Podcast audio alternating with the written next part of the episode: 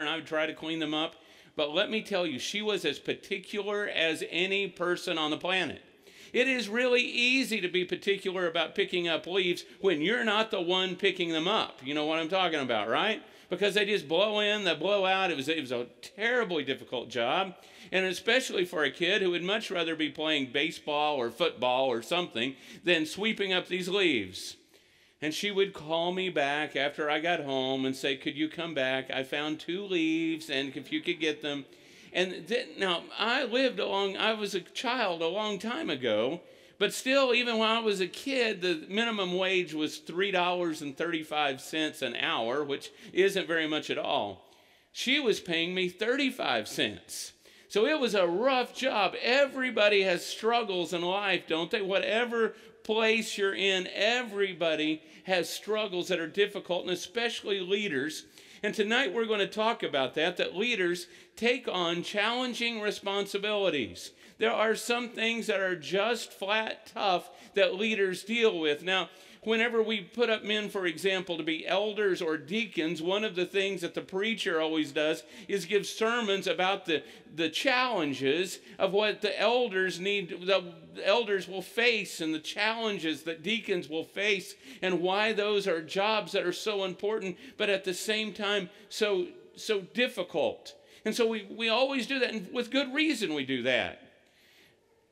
But tonight we're going to talk about someone who took on a challenge that was a little bit different than any of our modern day elders, as far as I know, take on. Certainly different than any other preachers or ministers take on.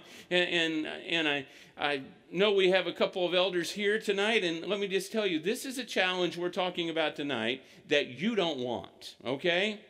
If you have your Bibles or look on the screens in 1 Samuel chapter 1, verses 25 through 28, we go back to the story of Hannah. Do you remember Hannah? Hannah and Peninnah were the wives were wives that fought sometimes because Peninnah and Elkanah had children, but Peninnah, but but Hannah and and Elkanah didn't, and and and Hannah was so sad and she prayed for that baby. And finally, God gave her that baby, but she had said that she would dedicate it to the Lord if He would give her that child.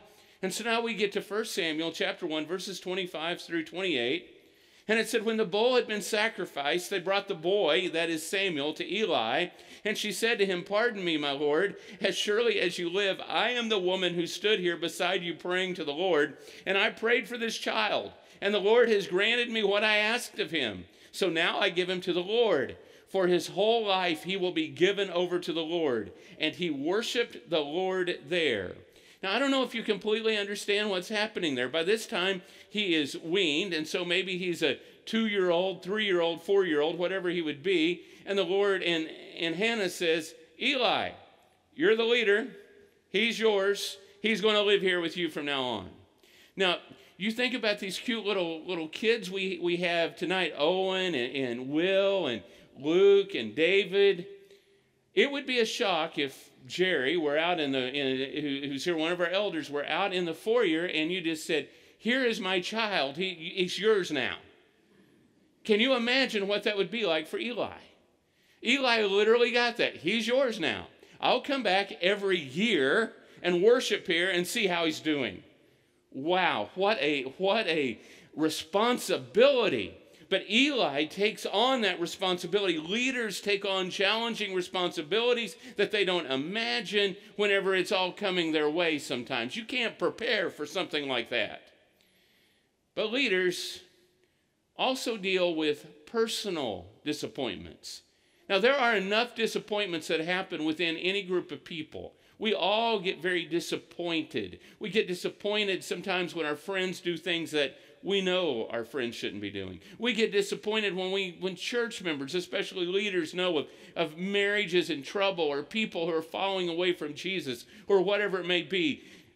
They deal with disappointments.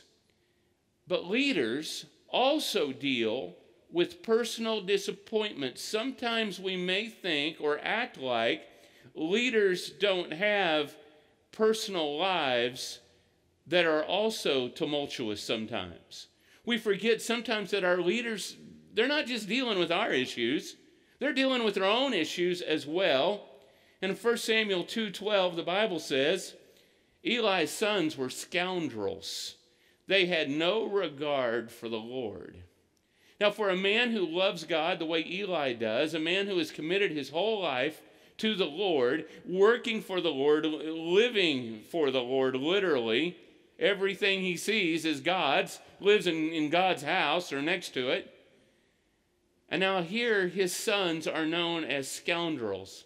Hophni and Phinehas. I always like their names, Hophni and Phinehas. They sound like they should have been in, in a, a Christmas carol, don't they? You know, like the ghost of Christmas past or something.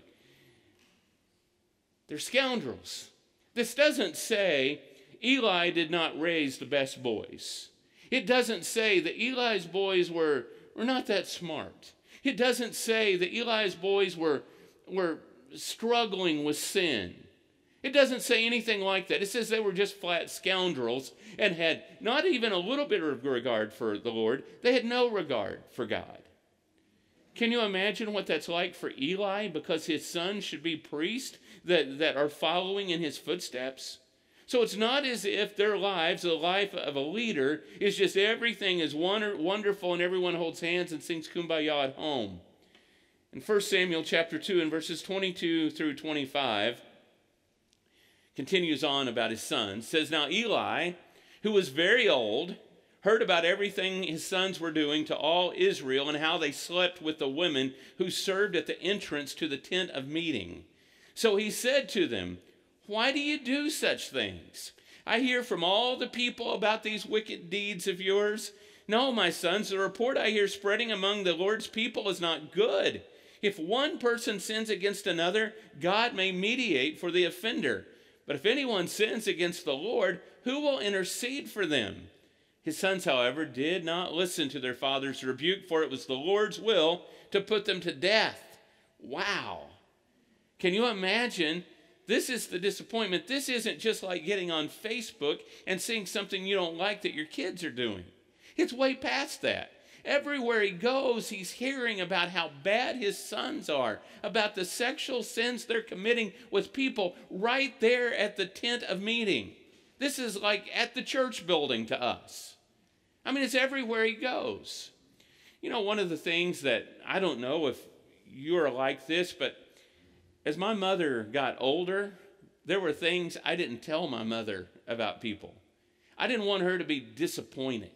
I didn't want her to think badly of someone, even if things weren't the best. There's one of our friends, Barbara and I, talks about who, who I guess the phrase is really went off the rails, but I never told my mother, and my and Barbara always says, I'm sure she knew. I said, Well, she didn't hear it from me ever. Because I just couldn't break that kind of news to her. I just could not tell her where this person had ended up. Here, Eli is, the Bible emphasizes that he is an old man. And all he hears about every day is how sinful his kids are. You know, that just makes me even more frustrated with his kids because obviously they have no regard for God, and that is the biggest part. But people we can see in the flesh and know how they are hurting their parents like that, parents who love them and don't care? Leaders deal with disappointments. Leaders deal with personal disappointments. They mourn over their children. They mourn over their, their, their sons in law and daughters in law. They mourn over their grandkids. They mourn. It's not just as if everything is great and the only thing they have to think about are our problems. They have their own internal issues to deal with as well.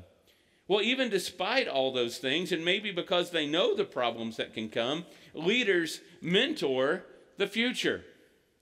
We have a lot of folks in this congregation that don't have official titles that right now are involved in mentoring.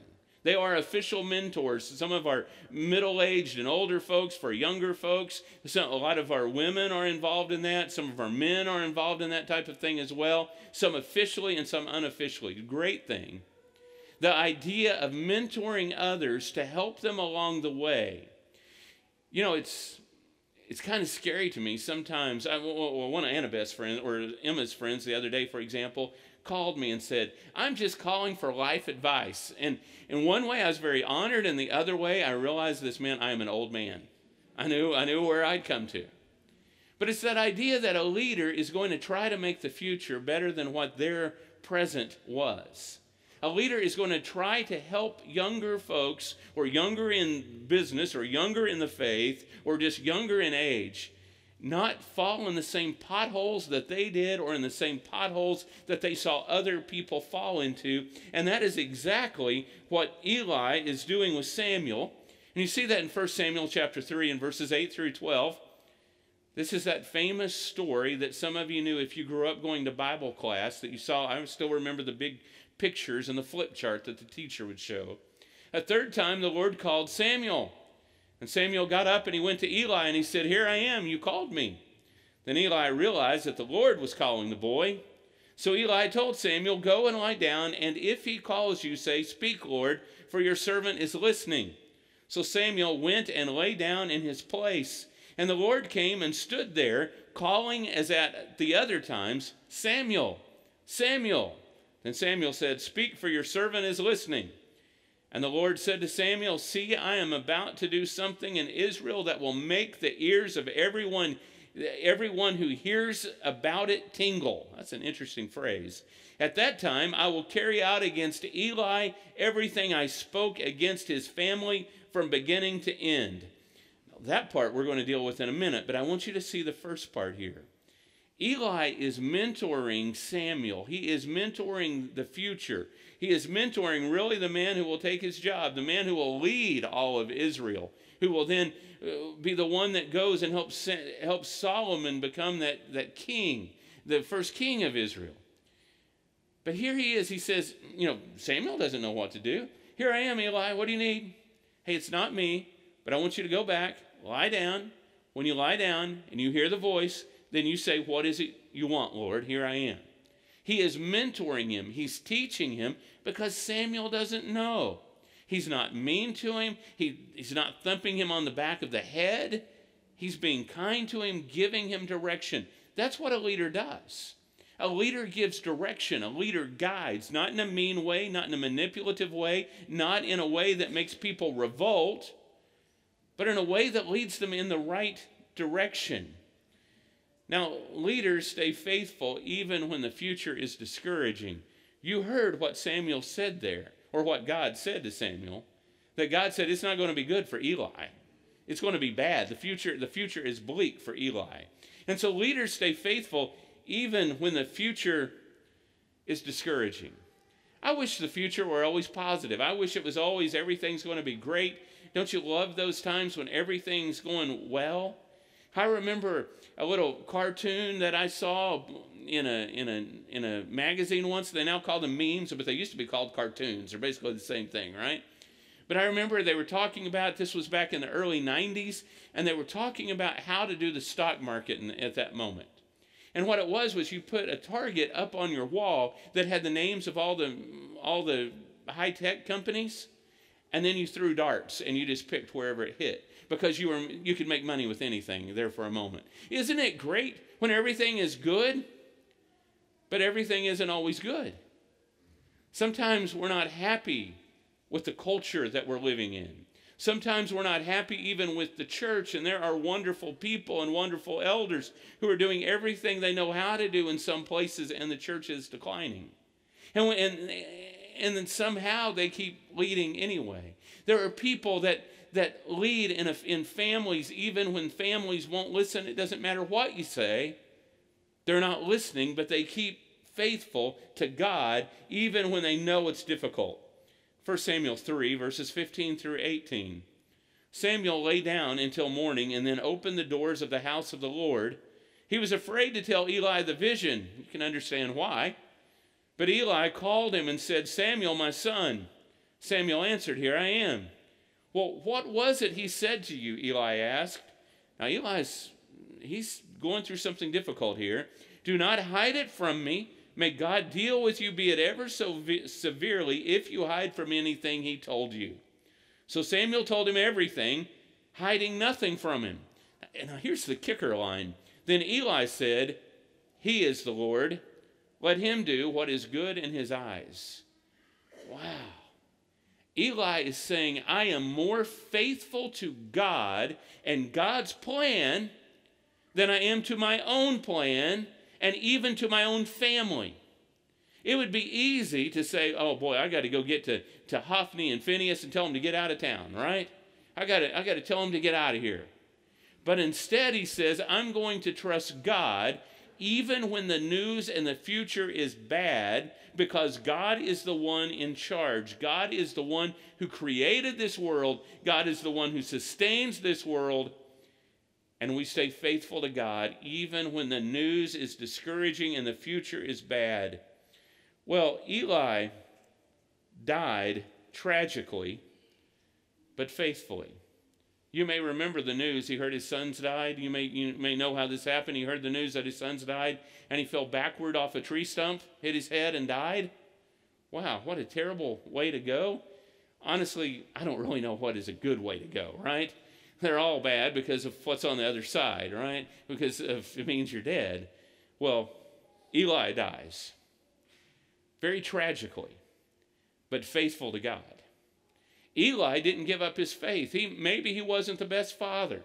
Maybe that was the problem. Maybe it was just that his sons made really poor decisions and his sons didn't listen to their father. Whatever it was, he did a great job with Samuel and he was faithful to God and did what God wanted. He dies tragically, but he dies faithfully. And what's important in the end is not how we, how we die as far as is in an accident or by disease, but that we die faithfully that we, divide, we die devoted to God, that God is number one, that we have given everything to God. That is what matters in the end. And so, this is my question for you tonight Is my faith based on God or circumstance? Lots of folks will tell you it's God, but it might really be circumstance. When the money is flowing, yes, I'm a Christian. But when it's not, where is God? When my health is good, things are great. God is good. But when my health is bad, where is God? When my kids are doing what I love and what I want them to do and they love God, things are great. But what if they don't love God?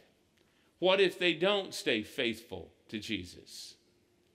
Is my faith based on God or circumstance.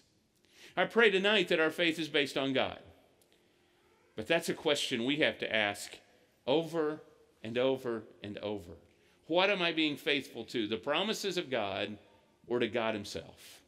So tonight, maybe you need to be baptized into Jesus and have your sins washed away. Receive the gift of the, of the Holy Spirit. You can do that tonight. And others of us, you may need prayer. And you can go to our website and ask for prayer there. Tell us if it's public or private. Or you can email us at elders at mcoc.org because we want to help each other be faithful to God and help each other through struggles. Come tonight as we stand and sing.